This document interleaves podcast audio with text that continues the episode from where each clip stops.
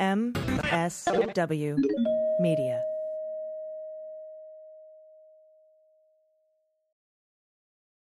Thanks to Feels for supporting Clean Up on Aisle forty-five. Feels is a better way to feel better. For fifty percent off your first order plus free shipping, go to feels.com slash cleanup. F-E-A-L-S dot com slash cleanup.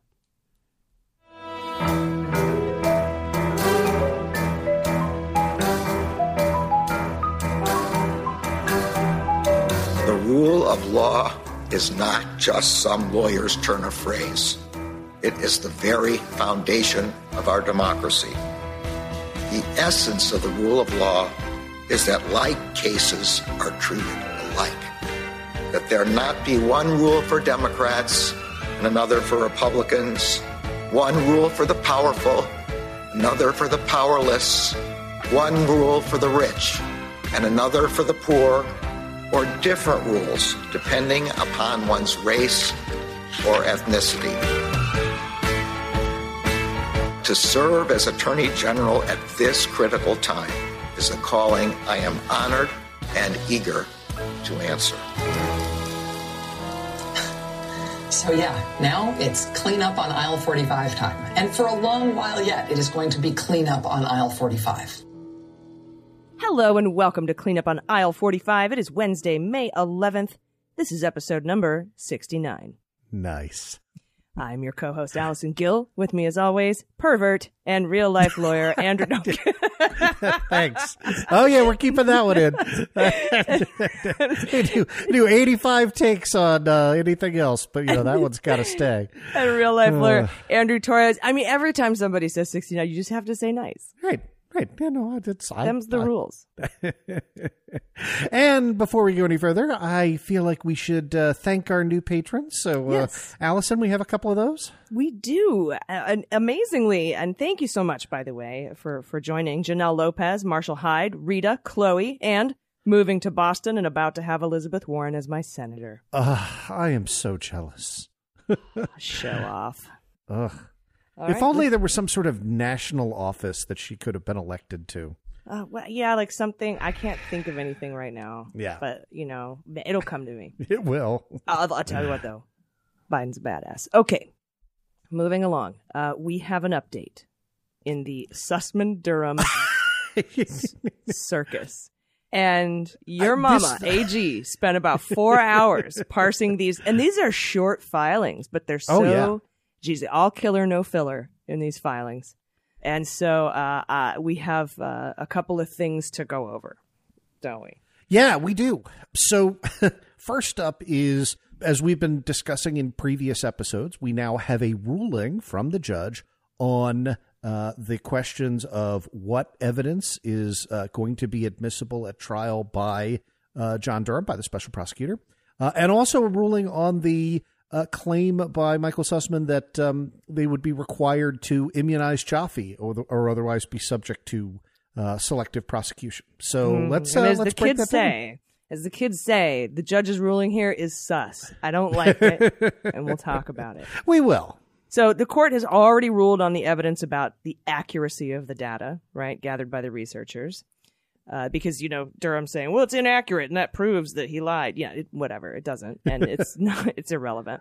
We went over that in a previous episode. And in short, the judge decided the evidence Durham wanted to introduce about the accuracy of the data was off limits unless Sussman wanted to open that door and bring it up in an attempt to prove its accuracy, which he is not going to do.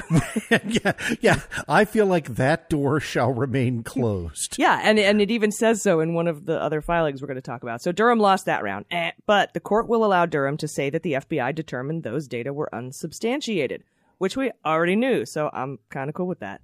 Yeah. The judge also said their work uh, that Durham cannot introduce testimony from representatives who worked in maintaining the servers, and they aren't allowed to talk about th- what they talked about with the F B I about, nor is the judge going to allow C I A discussions about those same data.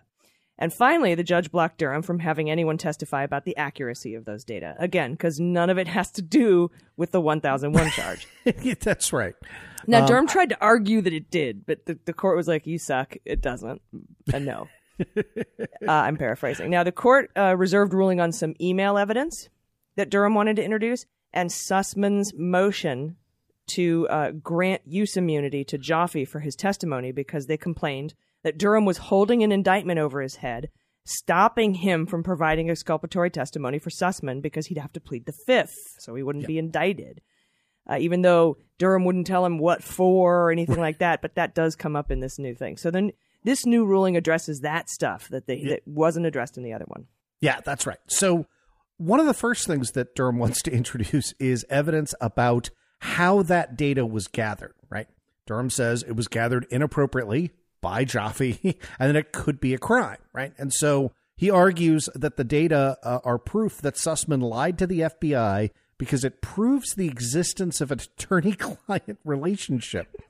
Um, remember, Sussman is charged with lying to the F B I by saying he wasn't there on behalf of any client. So Durham's argument is that the origins of the data prove that he was working on behalf of a client. And which, that is what which makes is it funny relevant. Because yeah. that's that's Sussman's whole point. Yeah. I was working on behalf of a client. I didn't right. lie to him. right. And uh, I think Durham also argues that if the court thinks he's full of shit about the origin of the data being relevant right. to the lie, it should be admitted anyhow under Rule four oh four B, which we talked about last week, other mm-hmm. acts that go toward Sussman's motive, because Durham believes there was a big conspiracy against Trump orchestrated by the Clinton campaign, Fusion G P S, Sussman, Jaffe, Perkins Coie, Mark Elias, and several researchers that were doing this work for Jaffe.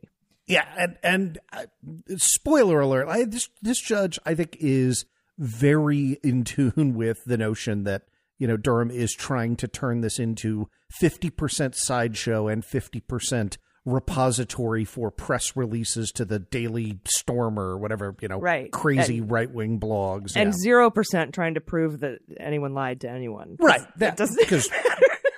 Because this is a one thousand one charge. That's right. Yeah. Now, Sussman's argument is that the evidence shouldn't be allowed because he had nothing to do with how the data were gathered, which seems like pretty good argument from, you know, this lawyer's perspective.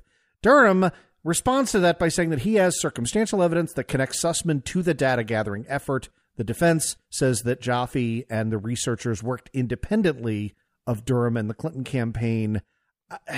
And so, you know, I mean, this is just one of those situations where, like, if I were the sitting judge, you almost kind of throw up your hands, you know? So the court says... That's kind of what he did, because yeah. he was like, all right, you know, fight it out in court. Yeah, yeah. That's basically right. it. Yeah, and and and so... Similar ruling, if Sussman opens the door, right, then Durham can introduce that evidence on cross-examination uh, or to impeach. Um, but uh, but Durham can't put it on in his case in chief, which that's a, a win for Sussman, right? That, that yes. Anything that helps narrow the field of these kind of, you know, crazy conspiracy theory that is going to gather headlines is, is a win. Yeah. And and with regards to Jaffe possibly obtaining those data in objectionable ways, which he's very vague about, it could have been a policy for the firm that he worked at. And he's already tried to do this policy at the firm he worked at bullshit. And the judge is like, fuck off. Uh, if you had actually ten, taken ten minutes to read the policy, you would find that it's not against the policy. So now he's doing this. Uh, Jaffe got this in objectionable ways. The judge says Durham hasn't proven that Sussman had concerns about how the data was obtained. Nor has Durham proven Sussman had any independent knowledge of how the data was collected. Eh, sorry, Durham. You quote, evidence of improper data collection by Mister Jaffe or others done without Mister Sussman's knowledge is, at best, only marginally probative of his supposed motive to lie to the F B I. Yeah, and all of these are going to be resolved under with that standard sort of hanging out in the background, and that is weighing the relative probative value of this sort of evidence against its prejudicial distracting effects. And, you know, it, it's it's not hard to figure out what side of the line this one falls on. Yeah. And, and the judge went on to say whether Jaffe, who is not on trial, violated his contract with the government, let alone committed a crime, is the kind of collateral bullshit evidence that will distract from the pertinent issue. Now, I added the bullshit part. No, uh, but you, you, I'm not sure that uh, that wasn't an accurate summary of what the judge was thinking. So uh, I'm glad I'm glad we clarified that wasn't part of the quote. All right, next up, Durham wanted to introduce emails. That would between... be great, though, if we had court with swearing. You know, it's it's funny, but um, there there is, I know we have uh, a lot of law students who listen. Um, there is an interesting law review article to be written on the permissibility of swearing in court and in judicial opinions.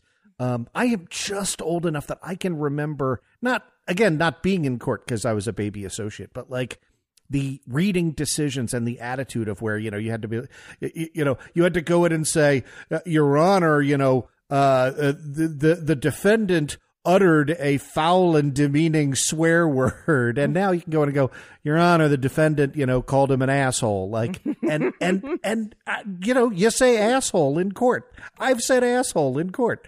Um, and, uh, and I think there's, there's a great law review article to be written on, uh, the acceptability of, uh, the acceptance of, of, uh, swearing in court over time. But, mm-hmm. uh, all right. Next, Next up. up, though, tell yeah, tell us about the emails, because these are great. These are the emails that Durham wants to introduce between Jaffe's researchers mm-hmm. and jo- like amid the researchers among right. them, and then other emails between Fusion G P S and the press, right? Right.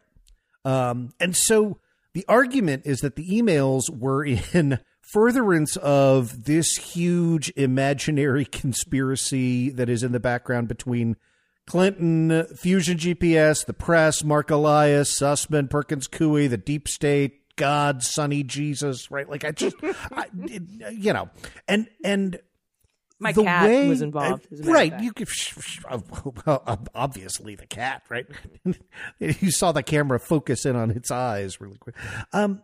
All, all of this is so one of the things that we have emphasized on this show on, on, on opening arguments um, is that emails are hearsay, right? It's, it's kind of a counterintuitive thing, but when you go to introduce an email as this is a thing that A G has said, you are introducing not your testimony for the substance, for the truth of what you ostensibly declared. Mm-hmm. And so there's like all... well-known exemptions. Yep. Where so... it can come into play. And, and this gets this is kind of a this case itself is a really good lesson on on that kind of hearsay email thing. That's exactly right. So there are really two ways that you try and get hearsay in, right? The first is, does it fall within any of the twenty-three enumerated exceptions within the federal rules of evidence that apply, whether or not the declarant is available or not? And one of those, look, the one that I use to get hearsay introduced all the time are evidence of regularly conducted activity or regularly conducted business records, right? So if you go in, you use your business email account routinely to send emails to the head of purchasing, and I want to introduce an email to the head of purchasing, that then becomes an exception to the hearsay rule because it's a routinely conducted activity that you do all the time, and it has that uh, indicia of reliability to it.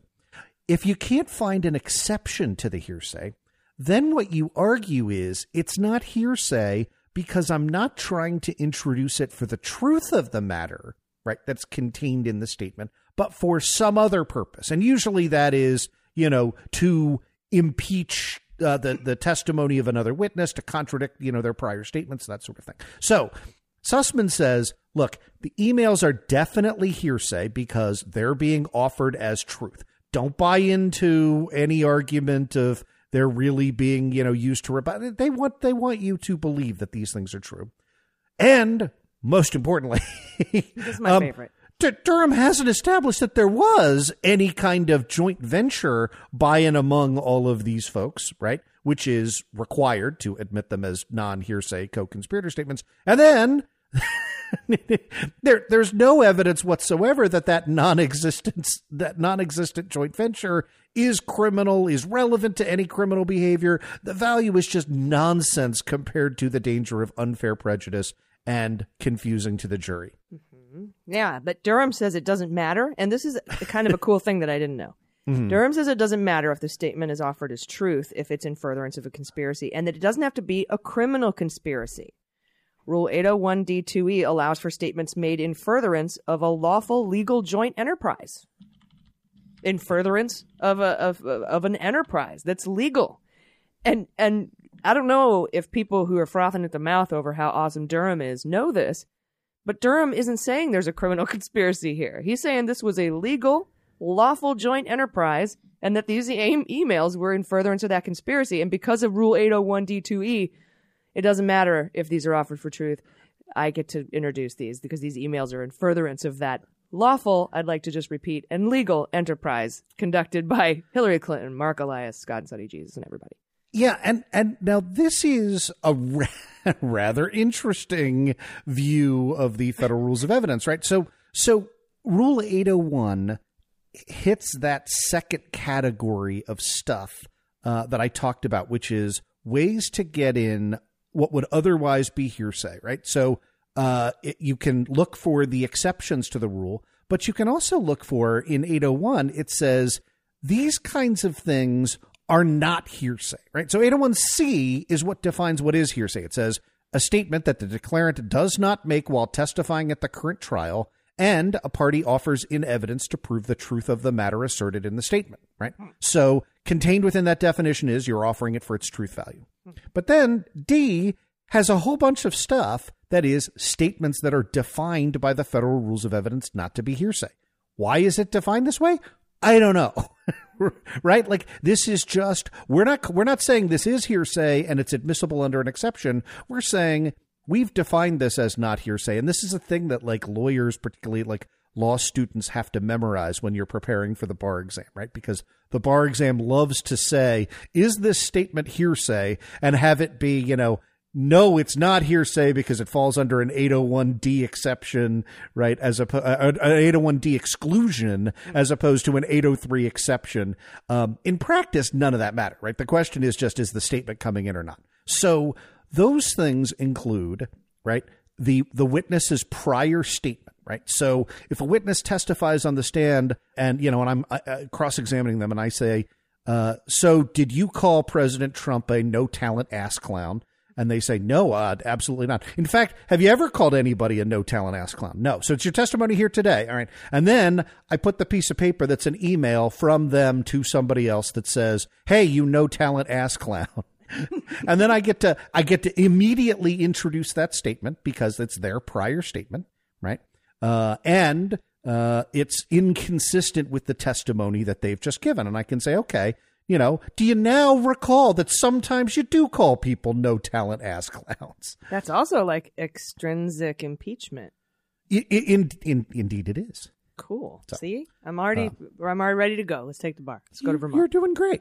Um, and but this one, is it true that statements made in furtherance of a legal joint enterprise are so, admissible? So here's what here's what it says. And again, I have never litigated this particular issue. So that was eight oh one D one. D two E says an opposing party's statements. So if the statement is offered against an opposing party, okay, which, which it is, and was made by the party's co-conspirator during and in furtherance of the conspiracy. Okay, and that's the end of E. Now, I would read that as requiring an illegal conspiracy, right? Like inherent in the definition of conspiracy is that it's not a lawful agreement. Otherwise, you would just say an agreement. However, it then says the statement must be considered but does not by itself establish, and then a bunch of things, including the existence of the conspiracy or participation in it under E. That's so, not what, then Durham's just reading it wrong. Because to me, what that says is that the, the statement has to be made in furtherance of a criminal conspiracy by preponderance of the evidence, but the statement itself can't be proof that there was a conspiracy. And, and does not require, most importantly, does not require inherent in the statement that it proved the conspiracy, right? Yeah, it doesn't have to prove yeah. a conspiracy here. It just right. has to be made in furtherance of a potential yeah. conspiracy. So I have never seen D two E applied for a legal gathering. That absolutely well, is what Durham says. Well, then um, that explains the judge's decision. It seems like, again, I could, I, you know, it's possible it's been interpreted that way. Um, I'm not a prosecutor, but uh, but it seems weird. I mean, we you know we've just read the precise language. Um, well, and it's still really great that Durham has the cojones to come out and say that what Clinton campaign and everybody was doing was a legal enterprise. Yeah. Well, that they're not alleging right now that it was a criminal conspiracy. Yeah, but yeah. if I'm going to grab whatever I want out of these and put them out on the internet, that's there what I'm you saying. Go. I I agree with that. Let's let's fight dirty. So the court first addresses the non-hearsay emails. Yeah. And then it's going to determine if the others are hearsay and can still be admitted because they were in furtherance of a conspiracy. So the emails between Jaffe and the researchers. Yeah. These are not hearsay because they're not offered for truth. They're offered to establish an attorney-client relationship between Jaffe and Sussman. The judge says, no way, bro. These emails don't in any way establish an attorney-client relationship between Sussman and Jaffe. Quote, these emails are simply not relevant to Durham's stated purpose for offering them. Uh, it would be like, you know, if um, if uh, I, I can't even think of an example. This is the example. Like, yeah, it, yes. it's it's like if two of my friends were emailing back and forth. And that makes me their attorney. Like, it doesn't make any sense whatsoever. And the judge was like, nah, bro. Yeah. And uh, Durham also said the mere existence of the emails. Aren't you just glad they exist in the world?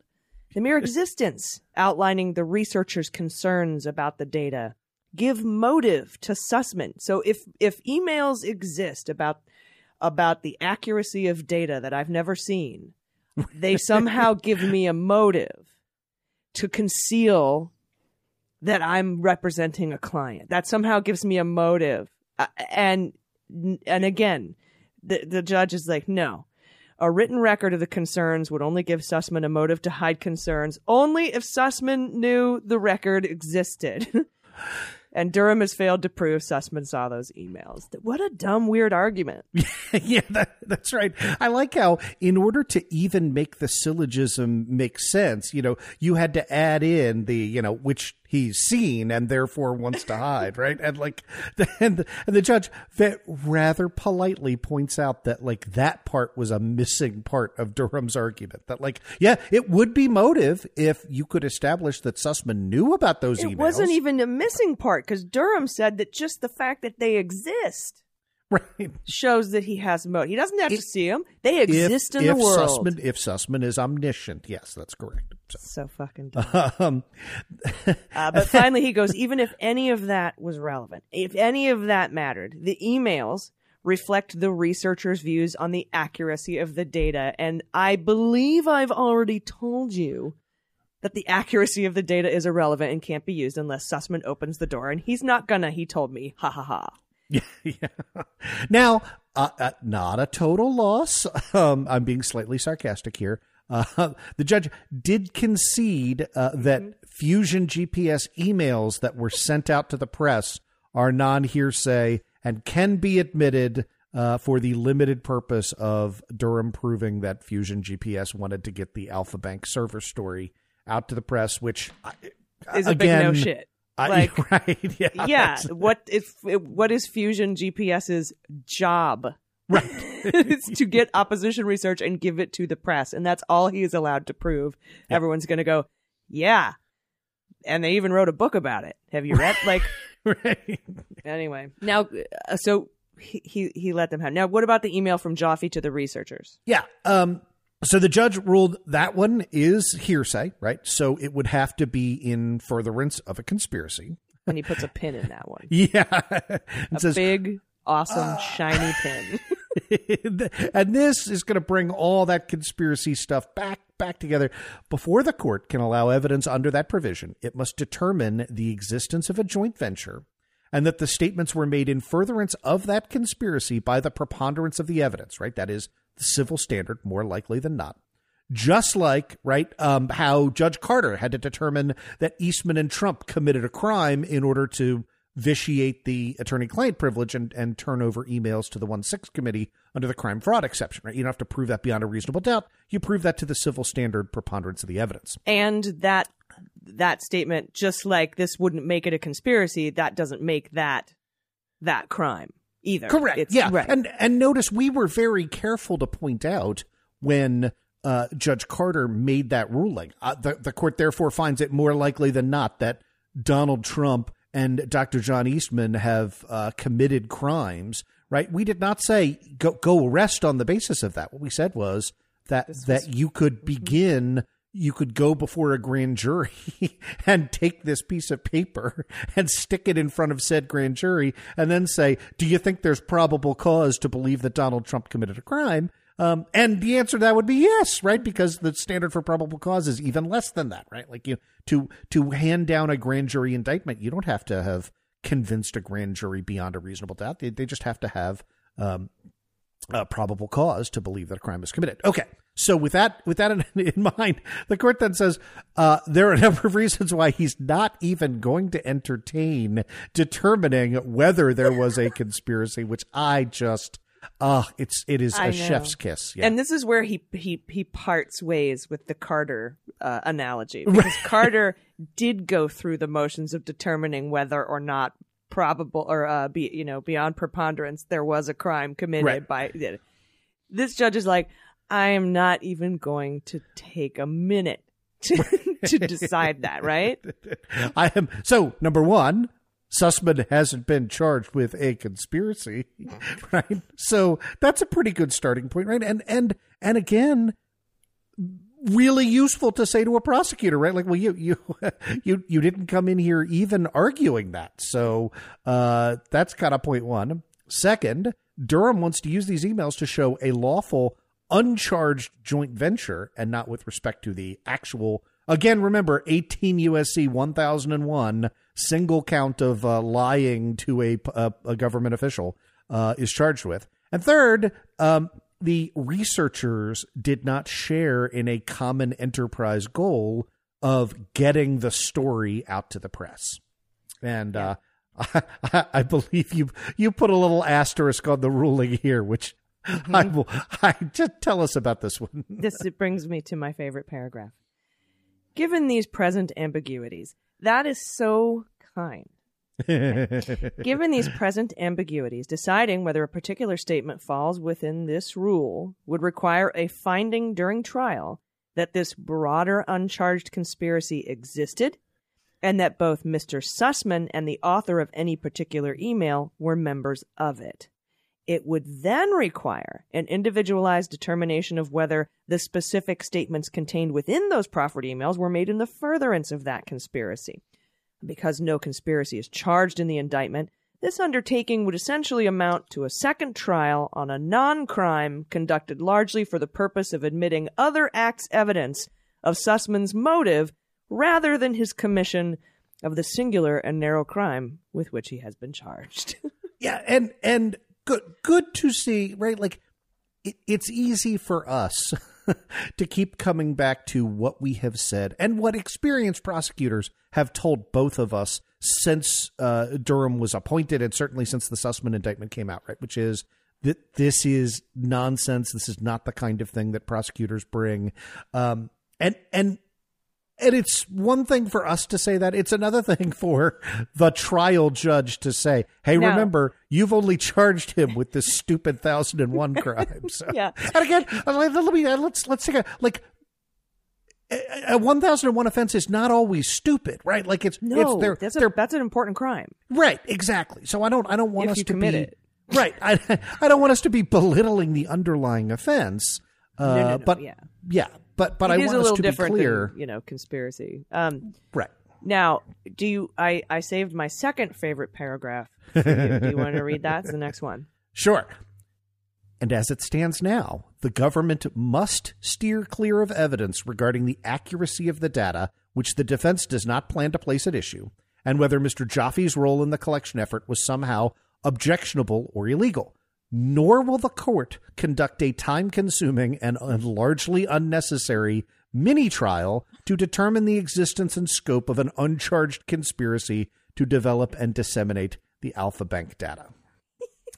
um, the, the, the phrase mini-trial is a thing you do see, right? It, it, it, you will often see it in connection with questions about Um, whether to grant injunctive relief or not, right? Like, and that is something where you have to take a guess at what the merits are before otherwise moving forward. But typically, it is not, if you want relief, it's not a good phrase to see uh, in the court's opinion, because the court's going to be like, look, you know, it, it, this is not a, a fact that you can place into evidence. This is not something upon which we can rely. You would have to establish all of this. And this is so tangential that we're not going to allow you to do that. And And it's important to remember, right, like with a conspiracy, you must show an agreement by and among the members of the conspiracy to further the ends of the conspiracy, right? So, you know, if it is not a conspiracy, Allison, if you know, you say, boy, I would really like for Joe Biden to win a second term.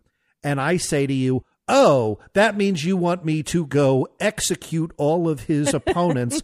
Got it. Wink. Right. Like, and, and I run off and do that. And, and, and you're like, oh, w- wait a minute. Right? No, no, no, no, no. Like no, no. we, we have not met. You know, there was no meeting of the minds on that conspiracy. You cannot be charged when I try and flip and go, no, it was all Allison's idea. Right. Now, um, I do have to say it was really nice of this judge not to call Durham out on his weird reading and interpretation of eight oh one uh, D two E. I, it, it, I, look, I could be the one that's wrong, but I I mean, I read you the text. So, you know. I, um, you know, I'm not a lawyer. Yeah, well, but apparently I'm, neither am I. So. We'll leave it at that. All right, next up. And this is going to come in to play in the next filing, in the in yes. the defense, with a defense trying to get their evidence in. But right. this is Durham trying to get some of his evidence in. He's got notes taken by Priestap and Trisha Anderson. And uh, those were the notes that after Baker was done with the meeting, he had a meeting, and then they took those notes down. And uh, because nobody was in the room when it, it, the one thousand one happened, right? No, right. No one was there. Right. So, now, the defense wants to prevent notes taken by Priestap and Trisha Anderson after Baker's meeting with Sussman. And the judge says, well, maybe. Let me lay out steps needed to admit those during trial, and then you can try it, and then I'll let you know if you can let it in. Yeah, and and, and that's really a way of saying that, um, that that this is a closer call on relevance versus prejudice, and it's really going to depend on what the testimony, what the cross-examination looks like at the time. Um, Dur- Durham also wants to include statements that Sussman has made to the C I A. Durham's argument is that Sussman lied to the C I A, uh, and Sussman says he told the, the C I A what he had for them was, quote, similar but unrelated, right? And that was updated Alpha Bank information plus Russian-made phones that were used on Trump networks. Durham says they're related, and here's here's how here's how the judge put that one toge- together. Allison, you want to take that one away? It's pretty good. Sure. Whether Sussman's description of the Yotaphone allegations as unrelated to the Alpha Bank allegations was actually misleading can be confronted on cross-examination. However, the court will not permit this line of inquiry to lead to additional technical testimony about the Yotaphone allegations or their accuracy. Remember the whole accuracy thing? Shut oh, up. Oh, God. Discussions amongst C I A employees about the data and any conclusions the C I A may have drawn about the accuracy of the data after the meeting had ended are not relevant to Sussman's earlier statement to the F B I. Therefore, the same parameters the court has set for the D N S data will apply to the accuracy and gathering of the Yotaphone data. And I think it's funny that he didn't say, and you didn't charge him with lying to the C I A. Right. Let, let's remember, the one thousand one is, right, Uh, lying to Jim Baker about, and, and, and it really should be materially omitting to Jim Baker on whose behalf Sussman was appearing before the F B I, right? Mm-hmm. That's the allegation. There's and no so, charge for the C I A meeting. Right. Uh, but, but Durham is somehow saying that he lied to the C I A when he said, I've got some stuff for you that's similar but unrelated. So, and that is so fucking vague. That's why he couldn't charge him with it. Right, of course. And so, you know, this is kind of the classic um, di- dispute that arises in the context of trying to impeach a witness. So, for example, one of the things you can't introduce uh, is general character evidence to prove that a witness was acting consistent with that character, right? And the way to think about that is the, the fantastic... We talked about that in yeah. the... In the um... in the murder of George Floyd case. Exactly right. Right. And, and the way I always explain to people is that is the opposite of that great Simpsons episode with the uh, uh, uh, uh, objection to uh, the prosecution calling him Carjacker Willie and the judge going, uh, I'm going to allow it. It characterizes the defendant as a carjacker. Right. Like that's the thing you can't do. Right. You can't say this guy is a liar. So he probably also lied to the F B I. Right. That's what Durham wants to do. And the lie here is just so, again, right, similar but unrelated. Well, what the hell does that mean as a sentence, right? Like, it, it clearly, right, it clearly was not meant to be taken. Li- well, in fact, I'm not even going to say that. I don't care. It's going to come up as a single cross-examination question, right? Mm-hmm. The, uh, it, you know, Durham is going to be objected to. Right. And and and uh, and probably uh, you'll get uh, that, that'll probably get overruled, and you'll probably be allowed to ask the one question and get the answer. Yes, I said uh, that that information was similar but unrelated. And that was re- with respect to the Yotaphone. Yes, indeed it was. Yeah, and it and is, so then is it, you're, you can do a redirect with your own right. lawyer. It says, what do you mean by similar but un- and unrelated? Yeah, I don't think you'd even need to. I think like it, the question is, right, you know, if... if question if, is moot. If Durham says, and is it your testimony today that that was unrelated, right? You would say, yeah, I said... similar but unrelated, and I stand by that characterization. Yeah. Yeah. Right. And then it's just sort of up to the jury to decide whether that's a fair characterization. Yeah, well, I would be like, well, d- are you going to charge me? Or, or but as a as a testifying witness, you have to answer the question. So yeah, I know. Okay, uh, now this is the final thing, and this kind of yeah. I, I don't get this. Maybe you can talk me down off this ledge. But Sussman wanted Jaffe immunized because he contends Durham is making it impossible for Jaffe to provide exculpatory testimony for Sussman by saying he remains a subject of Durham's investigation, even though it's been six years since this shit went down. Any relatable conduct that Jaffe, you know, participated in went down. It's been six years, bro. Five years of statute of limitations for most of this stuff. Sussman says that amounts to prosecutorial misconduct. Uh, and the court says, we're going to deny your request to immunize Jaffe. And here's why. They say, sure, prosecutors who discourage defense witnesses from testifying are depriving defendants of their Sixth Amendment right, but only in extraordinary circumstances, like the one time a prosecutor called a witness the night before she testified and explicitly threatened her with a gun charge that she was cleared of. And since Durham didn't directly contact Jaffe to discourage his testimony, and since Sussman hasn't been able to prove Durham doesn't have a reason to charge Jaffe, and the reason is because there's a relevant statute that Durham has brought up that has a seven-year statute of limitations. How convenient. Not a five-year statute of limitations. And so, therefore, this is not prosecutorial misconduct. He could actually still might have been guilty of this seven-year statute of limitations law. And this isn't an extraordinary circumstance. He didn't call him up and say, I'm going to charge you with this if you talk, you know.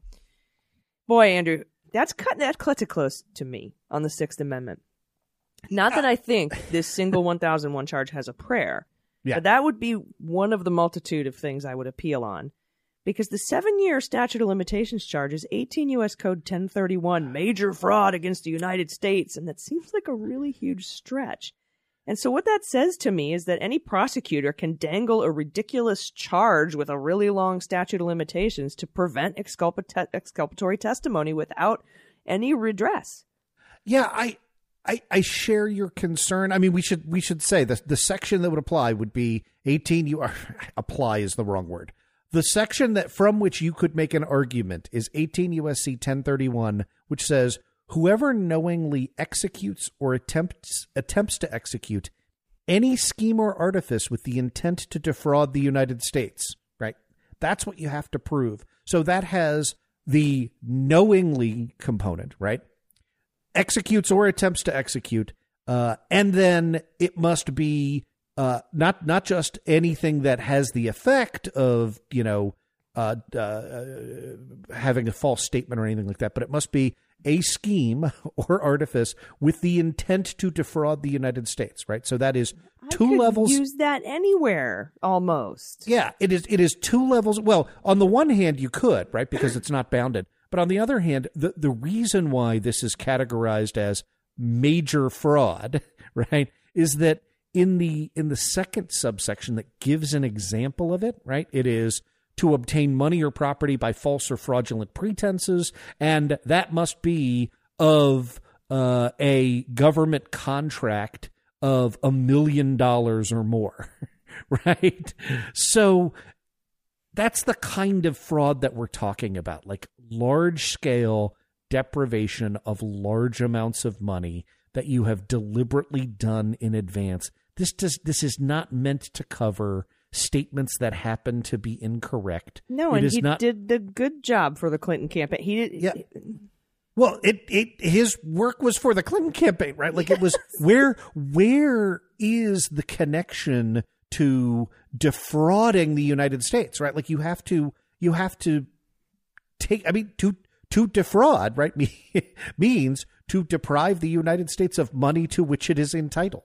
Yeah. So I, I, I agree with you that this is kind of grasping at straws. Courts tend to uh, be awfully deferential to, to prosecutorial discretion. We have seen that over and over again. We've seen the Trump administration push up against the boundaries of what, what that I mean, is, right? Maybe like, the judge says, look, you don't really need...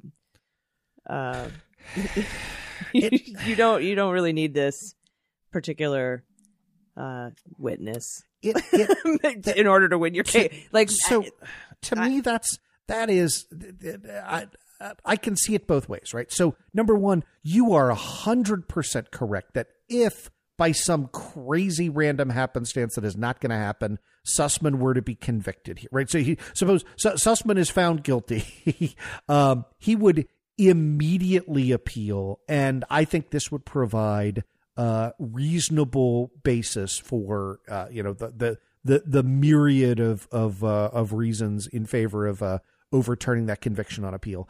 Uh, but I also kind of get where the trial judge is coming from, because I've never seen a case in which a judge has, I'm sure it's happened, but I've never seen a case in which a judge has said, based on your descriptions to a third party, you are now required to immunize that third party. Because to me, right, granting immunity and the scope of it, right, is it is it a transactional immunity, right? Like what, you know, how far does that extend? Yeah, and and he those says the court generally things, doesn't yeah. grant, doesn't force grant immunity. Uh, no, those that's and, that's, yeah, that's so the he definition. Was really just sort of weighing the prosecutorial discretion part, right? That yeah. is.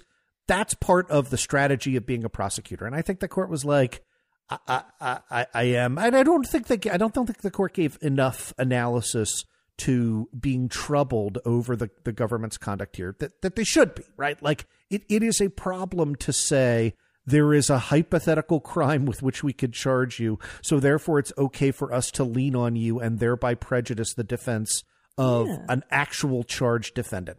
I, I, I struggle with that, um, but I do understand I don't like why it. the court. I don't. I, I agree with you. I don't like it, but I understand why the court said I, I'm reluctant to tell the prosecutor you have to do your job in this particular way in an area that's, you know, typically within the bounds of of uh, not just prosecutorial discretion on how to charge someone, but yeah. how to conduct A, a a criminal trial. And, so. you know, and Sussman, pick your battles, right? There's nine hundred other reasons that you're not yeah, going to yeah, yeah. be found guilty right. that you don't need Jaffe's testimony for. Um, so that addresses the Durham evidence issues. All right. And with that, we're going to need to take a really quick break for a word from our sponsor, and then we will be right back with more Clean Up on Aisle forty-five. Stick around. Hey everybody, it's A G, and this week's episode is brought to you by Feels C B D. If you haven't tried it yet, I highly recommend C B D. It isn't about what you feel, it's about what you don't feel: stress, anxiety, and pain. And Feels is a better way to feel better. C B D naturally helps reduce stress, anxiety, pain, sleeplessness, and with Feels, there's no hangover or possibility of addiction. It is premium C B D that will help keep your head clear and feel your best. Just put a few drops of Feels under your tongue and feel the difference within minutes. It is hassle-free, delivered directly to your door. It's so simple. To dial in your perfect dosage, just call Feels Free C B D Hotline to help guide your personal experience. The Feels customer service team is dedicated to making sure you get the best use of your C B D. You know, I've tried a ton of supplements, and I really like that Feels is the safe, natural method to relieve pain, nervousness, and sleeplessness without harmful side effects. It has helped me so much with insomnia and anxiety. Feels monthly membership makes your self-care easy, too. You'll save money on every order, and you can pause or cancel anytime. So go to feels.com slash cleanup, and you'll get fifty percent off your first order with free shipping. That's F-E-A-L-S dot com slash cleanup. Now, in a separate thread, in a different filings, we have a couple of filings on what Sussman wanted to introduce into evidence. On yep. May fifth, on May fifth, Durham filed his objections to Sussman's evidence. And yet, motion in, motions in limine, is that yep. right? In okay. lemonade, yes. And yesterday... That's it. That's a joke. Sorry. May eighth, Sussman filed his response to yep. Durham's objections. Now, first, Sussman wants to admit three hundred or so emails between him and the F B I relating to the D N C hack and cybersecurity issues pertaining to the Hillary for America campaign. Durham says he's not arguing that the F B I knew Sussman was working for H F A. Yes, he is. Yes. um, hey, I'm not arguing that the F B I didn't already know that he was working for the Hillary campaign. And so it's cool if Sussman wants to use him to prove his billable hours were for that and not this, not the Alpha Bank stuff. But Durham says the court should make sure these emails are admitted for truth. Or aren't admitted for truth, right? Because that would be hearsay. But for a right. permissible purpose, like state of mind. And Durham also says, do we really need three hundred emails to do that? Because he's like, there's this a point, like if you're a doctoral dissertation person where this data gets sa- saturated. And he's like, now you're just making a show of how many times you talked about the F B I and how how how they really fucking knew you were working for the Hillary Clinton campaign. You're just showing off now, basically. Do we really need three hundred emails to do that? Yeah. And and we should add all of these that we're talking about here remain pending before the judge. So they have not yet been resolved. We can kind of speculate. I, I think uh, from from the tenor here, uh, Sussman is going to get a, a subset of those emails in. They're yeah, gonna, they're that's gonna get what, what I think want. Too. Yeah. yeah. Uh, like, all right, you don't have to overprove you were working for the Hillary campaign. Yep. Unless, of course, and he'll say, yeah, unless, of course, and, and, and Durham doesn't object. Unless, of course, you're trying to prove that the billable hours that you billed the Hillary Clinton Foundation or the Hillary Clinton campaign were not about, were about this, the D N C hack. Which, by the way, Durham's admitting that Russia hacked the D N C. Um, right. that's, that's how I was burying the lead on that one a little bit. a little bit. Uh, so, you know, billable hours, because that's part that's in the indictment, right? He, we, he, it's a lie. And the reason it's a lie is because he billed, he said he wasn't there on behalf of a client, but he billed the client for the, you know. Yep. So that's what Durham says there. Yep. Um, Sussman also wants to enter several pages of handwritten notes. Um, Durham argues that Sussman never mentioned those notes before in his previous motions. They were taken six months after his meeting with the F B I, uh, the one in which Durham suggests that he lied to Baker. That alleged lie was in September twenty sixteen, and then the meeting notes were taken were taken in March twenty seventeen. So here, you know, Durham is saying that passage of time makes it not relevant to the state of mind at the time that the statements, that the state, the allegedly false statement was made. Yeah, and this March twenty seventeen meeting is yeah. a big fucking deal. Uh-huh. And wait until you hear what Sussman has to say about what Durham did.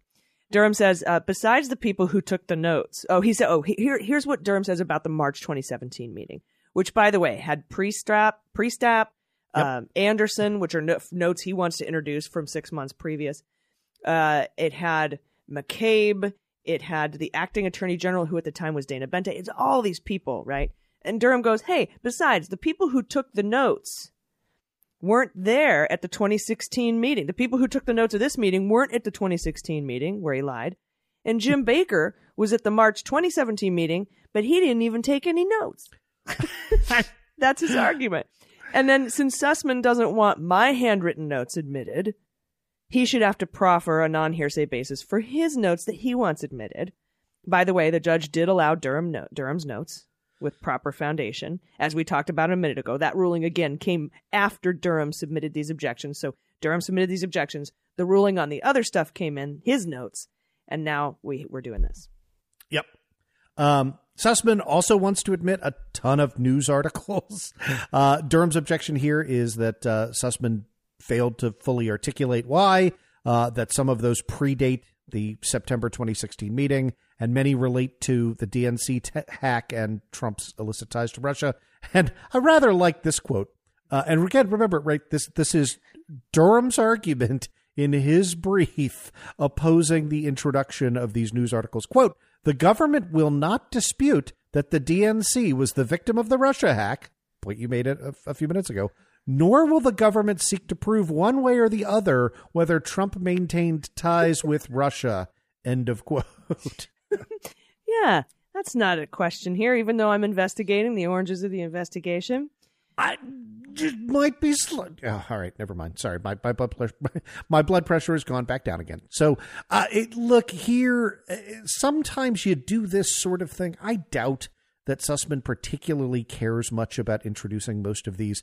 Um, the the idea is uh, you show, uh, and and Durham has characterized this as, you know, necessitating a mini trial on the Trump-Russia ties, and you know, and sometimes that's the point, right? Like, look, you know, if you're if you're going to uh, allow, uh, you know, highly speculative stuff on their side, you should allow the same kind of stuff on our side. And, uh, you know, the fact that uh, this was briefed prior to the prior rulings. So, yeah. And this is uh, where I, I kind of say, this is where I kind of say to Sussman, like, come on, you don't want him to go through all of his conspiracies. Right.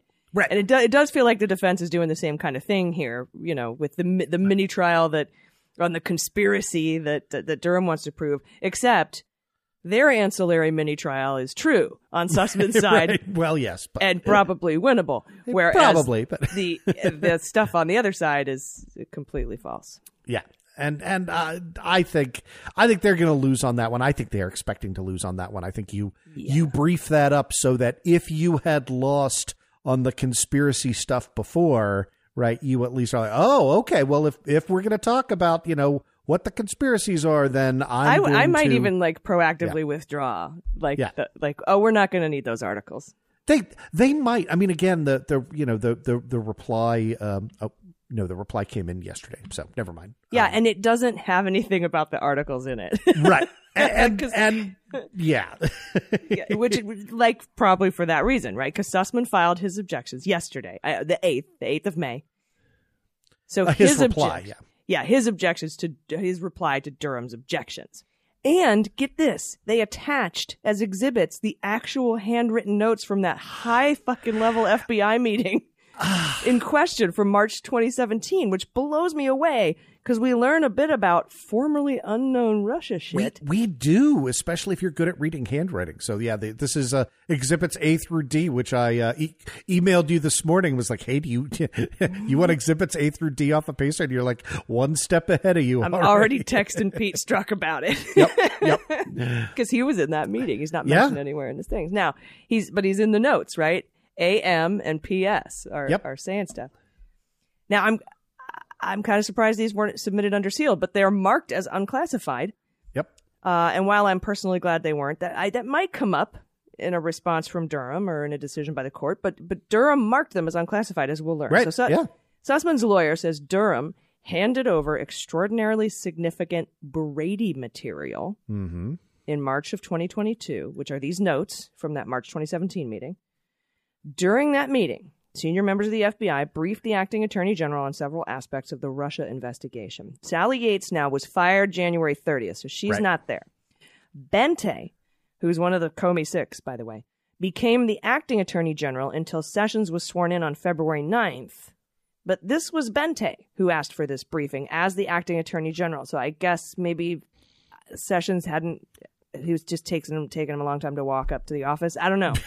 He's got those short little legs. Because so. It's a month after he was confirmed and sworn in. So, but he, yeah. I guess he just hadn't taken over the job yet. So it's Bente. And during that meeting, Andy McCabe stated, the Alpha Bank allegations were provided to the F B I by an attorney on behalf of a client. Yep. And that contradicts the one thousand one charge that Sussman said he wasn't there on behalf of a client. And there's no other way the F B I could come to the conclusion that Sussman was acting on behalf of a client between those two meetings. So these notes are material. They're relevant. Ah, uh, yeah. And we also learn that Durham refreshed Baker's recollection by showing him Priestap's notes, right? The, the, the, the ones from twenty sixteen. But did not show these other notes from what? March twenty seventeen, right? So, quote, to the extent the special counsel argues, as the defense expects he will, that Mister Baker's recollection of the meeting has been refreshed by Mister Priestap's notes, it is obvious that the special counsel's f- failure to refresh Mister Baker's recollection with the contradictory March twenty seventeen notes is relevant to Mister Baker's credibility, as well as the manner in which the special counsel has handled a critical witness. Oof. So, brief foray into present recollection refreshed. If you put a witness on the stand and you say, hey, um, do you remember what you had for breakfast on March seventeenth, twenty seventeen? And the witness says, no, Um, and I say, I had is there grits? No, yeah. I'm sorry. Well, you might say, right. You, you might say, I had a bowl of cereal. How do you know that? Because I ate a bowl of cereal every day, and I've done that every day for the past five years. Okay, so that's one way, but you get that testimony in. But another way is you might say, well, is there anything that could refresh your recollection? And you say, yeah, I actually keep a daily food journal as part of my exercise routine, and I write down what I eat for breakfast every morning, and I've done that for the past ten years. And then I say, is this that journal? We then admit the journal into evidence. I say I direct the witness to page thirteen. This is March, mark, marked March seventeenth, twenty seventeen. Does this refresh your recollection as to what you ate for breakfast on March seventeenth, twenty seventeen? Yes, it does. What does it say? It says I ate a bowl of cereal, right? That's how it works. There is nothing illegal about what Durham has done here. But if you selectively refresh a witness's recollection, right? You've only shown him one set of notes as the basis for his testimony. And then I say, did he show you this other set of notes? No, he didn't. So when you gave that testimony that said uh, Michael Sussman came in and lied and, and you had your uh, recollection ostensibly refreshed, you had not been shown this document. Okay, what does this document say on line two? The witness was here on behalf of a client. And so when you gave that testimony, you had not been shown this document, correct? Yes. Okay. Right. And and what that goes to is impeaching the credibility of Jim Baker. There is no way at that point in time. Remember, we've talked about this. The standard for proving this one thousand one charge is, is it true beyond a reasonable doubt that Sussman lied to Baker about something to which the only evidence the government can produce is Baker's testimony? I, I, it, this is why we're laughing about this charge, because yeah. there is no way you would have to believe. I, I, I, you would have to believe that this was a forged doc. I mean, I don't even know, right? Like, it doesn't even make sense, right? Right. Yeah. And and with regards to Durham's complaint that mm. Sussman never mentioned these notes in their motions in limine. Right. You know, because he's like, you didn't even bring them up in your motions, bro. Sussman's like, yeah, you buried these notes in twenty-two thousand pages of discovery two weeks before the motions in limine were due. And Durham didn't exactly label them well. They were in a subfolder called F B I Declassified. And the, the, the notes, them, the documents themselves was called F B I D O J Declassified Documents. And with that, Sussman's lawyer accuses Durham of violating Brady. That's a good argument. Every prosecutor that I have, that I know, right, the ethical prosecutors that I've talked to take their obligations under Brady and Giglio incredibly seriously. And I have been in their office related to uh, a case in which I represented a, a witness. This was a, a, a pro bono. I was volunteering and I represented a witness in a criminal case. Um, and... My witness had, I was, we were working with the prosecution, but my witness said something that was uh, arguably uh, exculpatory. And the prosecutor a- a- agonized over this, right? Said, yeah, I think we're going to have to disclose this as Brady material. And I sat in the office while he called defense counsel and said, I have evidence from witness A who is going to say X, Y, Z. Right. Yeah. And That's... the only excuse Durham would have here is he didn't look at it. Yeah. Which is not a good thing that you want to say to the yeah. court. I didn't, I didn't look at all the evidence, you know. Yeah. Uh, now, uh, Sussman also argues these. I, I, I want I want to do this next part because I want to give you my favorite part of this. Okay. The, the extrinsic impeachment point. It's my favorite part, but I, I feel like you deserve that present. But so Sussman argues, first of all, the notes aren't hearsay. He says the defense does not intend to introduce such statements for their truth. that is that Mister Sussman, in fact, brought the Alpha Bank allegations to Baker on behalf of a client. We're not arguing that. Rather, we intend to offer the statements as evidence of the awareness and state of mind of the F B I, Mister Baker, and other F B I personnel regarding the origins of the Alpha Bank allegations. Such evidence is plainly relevant to show Baker's state of mind, the F B I's understanding of the information, and the lack of materiality of the alleged false statement. Makes sense. Yep. And and this, again, is, you know, we talked about that, that, that uh, if you are looking to introduce an extrinsic statement saying I am introducing it to impeach the credibility of a witness uh, does not require you to say, right? You're you're saying, I don't, I'm not introducing this to have the jury believe that the position of the F B I uh, as conceded by the prosecution as of March twenty seventeen is that Sussman was there on behalf of a client. I'm not trying to say that. What no. I am trying to say yeah. is Baker's that this state of mind. Yeah, it Period. absolutely contradicts Baker's earlier testimony. Yeah, we don't even, it doesn't even matter if he was there on behalf of a client or if he told him he was there on behalf of a client. Your star witness, his credibility is shit. Now, not that Jim Baker's a bad dude, right? No, I mean, you know. But read here, read this next. This is so good. This is, I thought you were going to take this one. I'm glad I get to read it.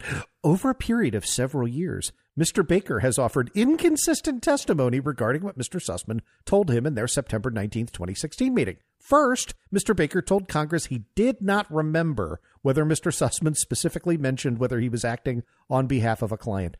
That will feature prominently in the opening statement throughout the trial, in closing arguments, right? Like, yeah.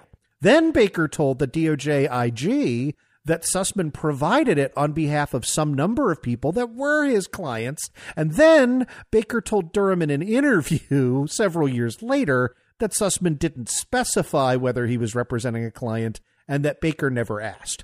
Okay. And so, continuing, only after having his recollection purportedly refreshed with notes from Mister Priestap nearly four years after the fact, did Mister Baker decide that Mister Sussman told him that he was not acting on behalf of a client, a fact that Mister Baker concluded he, quote, must have told Mister Priestap if the notes reflected that information. Yeah, that's basically like, I don't remember, but if your notes say so. Yeah. And now you've got contradicting notes. But are they? And kind of. So here's why. Because these notes happened six months later. This meeting happened six months later. These new notes show that Baker didn't object, nor did Priestap or Anderson. No one said a thing in the March twenty seventeen meeting when McCabe said Sussman was there on behalf of a client.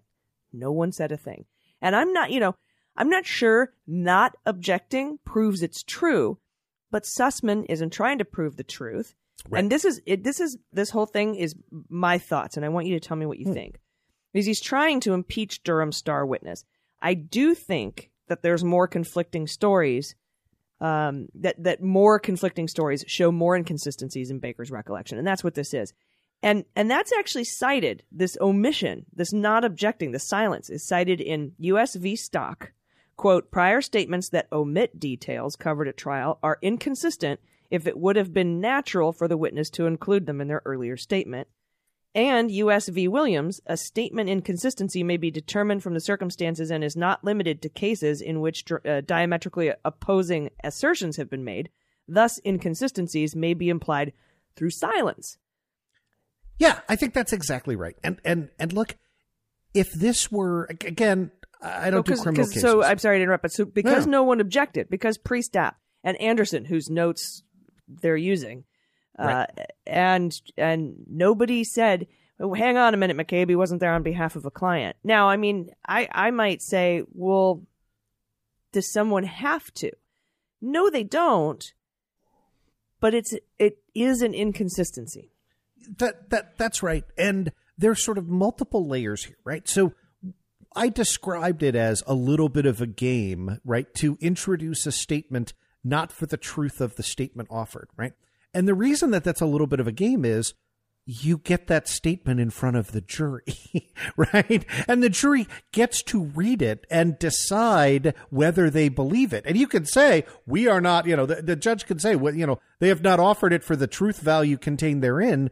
Um, I can tell you as a trial lawyer, that doesn't matter, right? Like you don't unring a bell when a jury gets to see something. And remember that the core element of the one thousand one offense is that the allegedly false or misleading statement must be material, right? If I meet an F B I agent at a bar and tell her some allegedly false things about myself, right? Uh, I, it, as long as that's not material to a governmental investigation, right, I cannot be charged with eighteen U S C one thousand one, right? And This, their entire argument is, oh, this whole thing would have gone, could, not not even would have, could have gone way differently if Sussman had just come in and said, well, I'm here on behalf of the Hillary Clinton campaign. And the, the, the reality is, right, from the very beginning, th- that's a dumb argument. No, it wouldn't have. Uh, at no, everybody knows why you were here, all of that. This this provides ancillary support. Again, not in a way for which it's intended. Yeah, and he might have said that, but nobody can fucking remember. And right. Everyone's notes are contradicting itself, and, and, as was other people's testimony. So what? And and here is here is good, again, corroborating evidence that nobody at the F B I gave a shit whether this was on behalf of the Hillary Clinton campaign or not, right? You have a contemporaneous meeting in twenty seventeen in which it says, hey, Sussman's here on behalf of a client, and nobody said, well, what, what? We were told he was here as a concerned citizen. Uh, he was waving a little American plus, flag and everything. Plus three hundred emails between the F B I and him yeah. about how he works for the Hillary campaign. It's like, yeah. come on, bro. So, uh, so yes, right? That's that's precisely the kind of situation in which, yeah, the the the... this is going to meet the legal requirements, and it is also going to massively undercut the central argument that Durham needs in order to, to, to win a conviction here. And that is that all of this would have gone down very, very differently if only the poor F B I had known that Sussman was a political operative. Mm-hmm. Yeah. And I'm surprised that uh, Baker didn't get a candor note. Yep. Or, uh, you know, uh, but I mean, it's it's going to. And I'm also interested to see what he says about the Brady stuff, what the judge says about it violating Brady.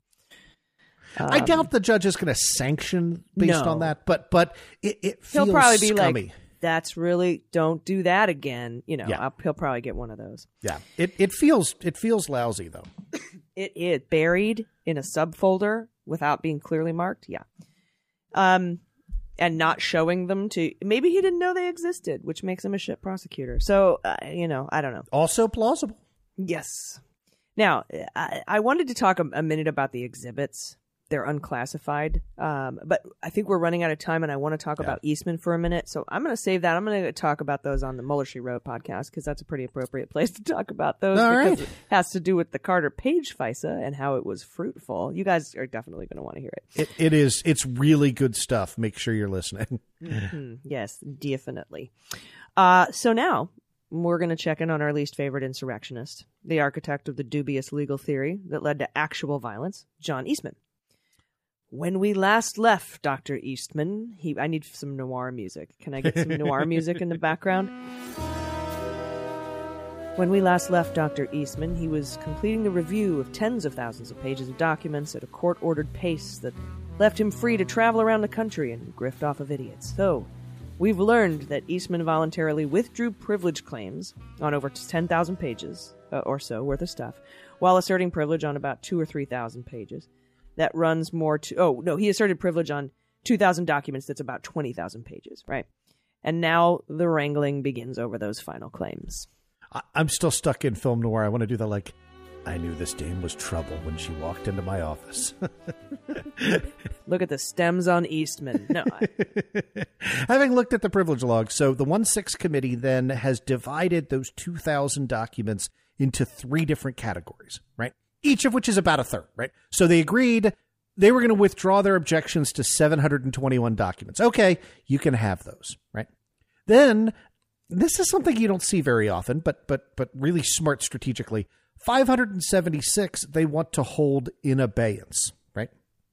This is in deference to the schedule, uh, A G, that you described earlier, which so is... So they're like, we want to reserve the right to fight about these later. Yeah, we, we're headed towards... public hearings in June. It's the first week of May.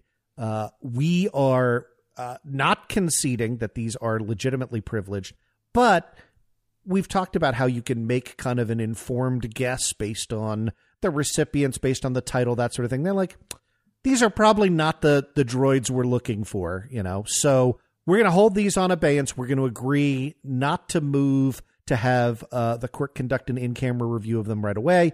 Um, they're kind of sketchy, but, you know, they're least likely to give us new and useful information. We're going to reserve our rights, not ask for review right now. Reminds me of an old game we used to play on Muller, She Wrote called Sketch or Nah. Yeah.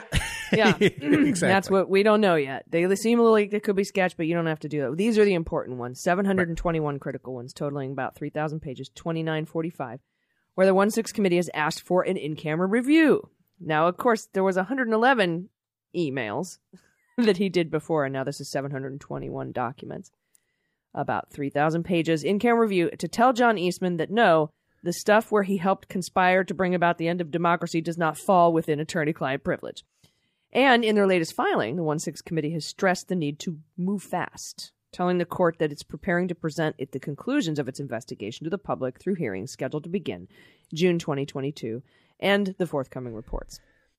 Yeah, and this really throws into sharp relief the Eastman strategy, like pretty much everybody who was ever associated with the Trump administration, to delay things as much as possible. And I'm really glad to see, you know, we've we've learned, right? Mm. Hey, it's time to tell the courts, look, like this is just just don't fall for this crap. They are trying to run out the clock.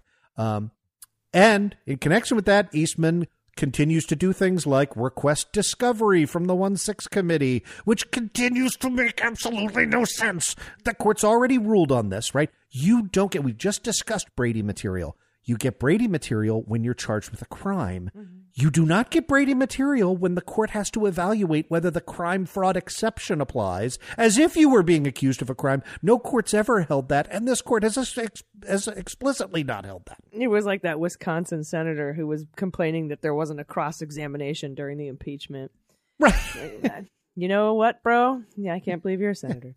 Yeah, don't commit, don't defend presidents who commit crime. There you go. Yay. Now, Eastman's response to this uh, was to claim that the public hearings are not cognizable by this court as a legitimate interest because the committee has not identified any prospective legislation delayed due uh, to want uh, of Doctor E- due due to wanting doc- Doctor Eastman's emails. But again, for the eight hundred millionth time, the judges have ruled on this a zillion times. You don't have to know what your legislative purpose is up front. You don't even have to figure it out until the, it's over. It's like you don't, yep. It's like, shut up. You don't have to tie subpoenas, hearings, or public testimony to specific legislation in order for it to be valid or a valid legislative purpose. Eastman knows that. This has been decided. Yep. Uh, one more bit, uh, trying to run out the clock. Uh, Eastman argued that he didn't get the specific Bates numbers of the of the seven hundred twenty-one documents that they want. Uh, so the court yesterday ordered the committee to produce that list by today, which they've done. It's a twenty-one page document. So I, I now have the Bates numbers of the documents they really, really want to see. Doesn't do us any good until we see the documents. The corresponding but, documents. You know, but we know what they are now. So yeah. And the court, by the way, also ordered Eastman to produce a briefing schedule by tomorrow. The one six committee proposed one that would run for two weeks and complete all briefing by Tuesday, May twenty-fourth. And significantly, the court also ordered Eastman to produce a revised privilege log covering just the seven hundred twenty-one remaining documents for in-camera inspection that uh, lists more detail as to the recipients and the nature of the claim privilege. Because you know his privilege logs suck ass. They suck. Yeah, they do. So we will keep watching. Yep. And for our C block, it is the end of an era on comings and goings with the departure this Friday of White House press secretary, living legend, all around delight, Jen Psaki. There are literally only two people even remotely happy about this. I mean, Peter Doocy, of course, but also Karine Jean, uh, Jean-Pierre, the uh, current principal deputy press secretary, who uh, who gets to ascend to the big chair. So uh, welcome aboard. I'm so excited. She's going to be the first uh, black woman to serve, first yep. openly L G B T Q plus person in the position. Prior to her role, uh, Karine served as chief public affairs officer for move on dot org yep.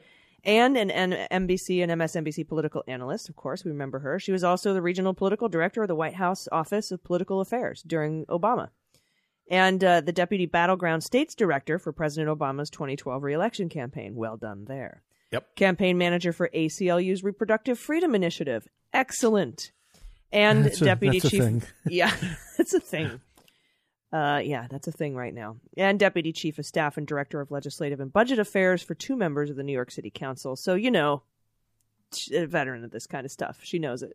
Yep. Welcome aboard. Also, quick, warm welcome to Carlos Felipe Uriarte, nominee for Assistant Attorney General for Legislative Affairs at the D O J. Gerald H. Acker, who's the nominee for commissioner and chair of the International Joint Commission, Annie Caputo, the nominee for the Nuclear Regulatory Commission, and Bradley R. Kroll, who was also a nominee for the Nuclear Regulatory Commission. Hello. So, continuing to staff out uh, executive agencies. Love my nukes. Finally, we also welcome aboard Donald Cravens, Junior, nominee for Undersecretary for Minority Business Development at the Department of Commerce. David Pekoski, I guess is how you pronounce that. He's going to be the administrator, nominee for the Administrator of Transportation Security Administration, T S A, Department of Homeland Security, right? Hugo F. Rodriguez, Junior, nominee for Ambassador to Nicaragua. Rosie Hidalgo, nominee for Office on Violence Against Women, Director at the Department of Justice. Uh, I love that. And three nominees to the U S. Institute of Peace, Jonathan Birx, Michael K. Singh, and Catherine Wheelbarger. Welcome aboard. Roll up your sleeves. Get to work. Yeah, holy shit. Anyway, we've gone a little over time, but there was just so much to laugh about today. Uh, so thank you for that reprieve from everything else that's going on in the news, Andrew. Woo. it's it's a rough time, uh, like we always say, you know, uh, self-care first and uh, then get active and get involved second. Um, this uh, w- we are not going to sit by and do nothing in response to the Supreme Court uh, trampling on women's rights, on human rights, and um, uh, know that, that that we are active and uh, and we're going to continue to use this space to uh, uh, to to fight for people's rights. Yes, and, and uh, don't cede any us. space. Don't if I don't care if Elon's buying Twitter. Don't leave Twitter. They're soon to block him. He might not. Just stay on. If you left, get back on. Yeah, we, we did a long cede, O A on that. So we don't want to cede any ground at yep. all. All right. That's it. Thank you so much. We will see you next week on Clean Up on Aisle forty-five. Make sure to catch up opening arguments in the Daily Beans and Mueller, She Wrote in the M S W Book Club and anything else on M S W media dot com. It's been great to talk to you and see you again today, Andrew. Oh, always a pleasure. And uh, I will see you one week from today. Yes, you will. Until next time. Bye, everybody. Bye-bye. Clean Up on Aisle forty-five is written, researched, and produced by Allison Gill and Andrew Torres with editing by Molly Hockey. Our art and logo design are by Joelle Reeder and Moxie Design Studios, and our music is composed and performed by Adam Orr.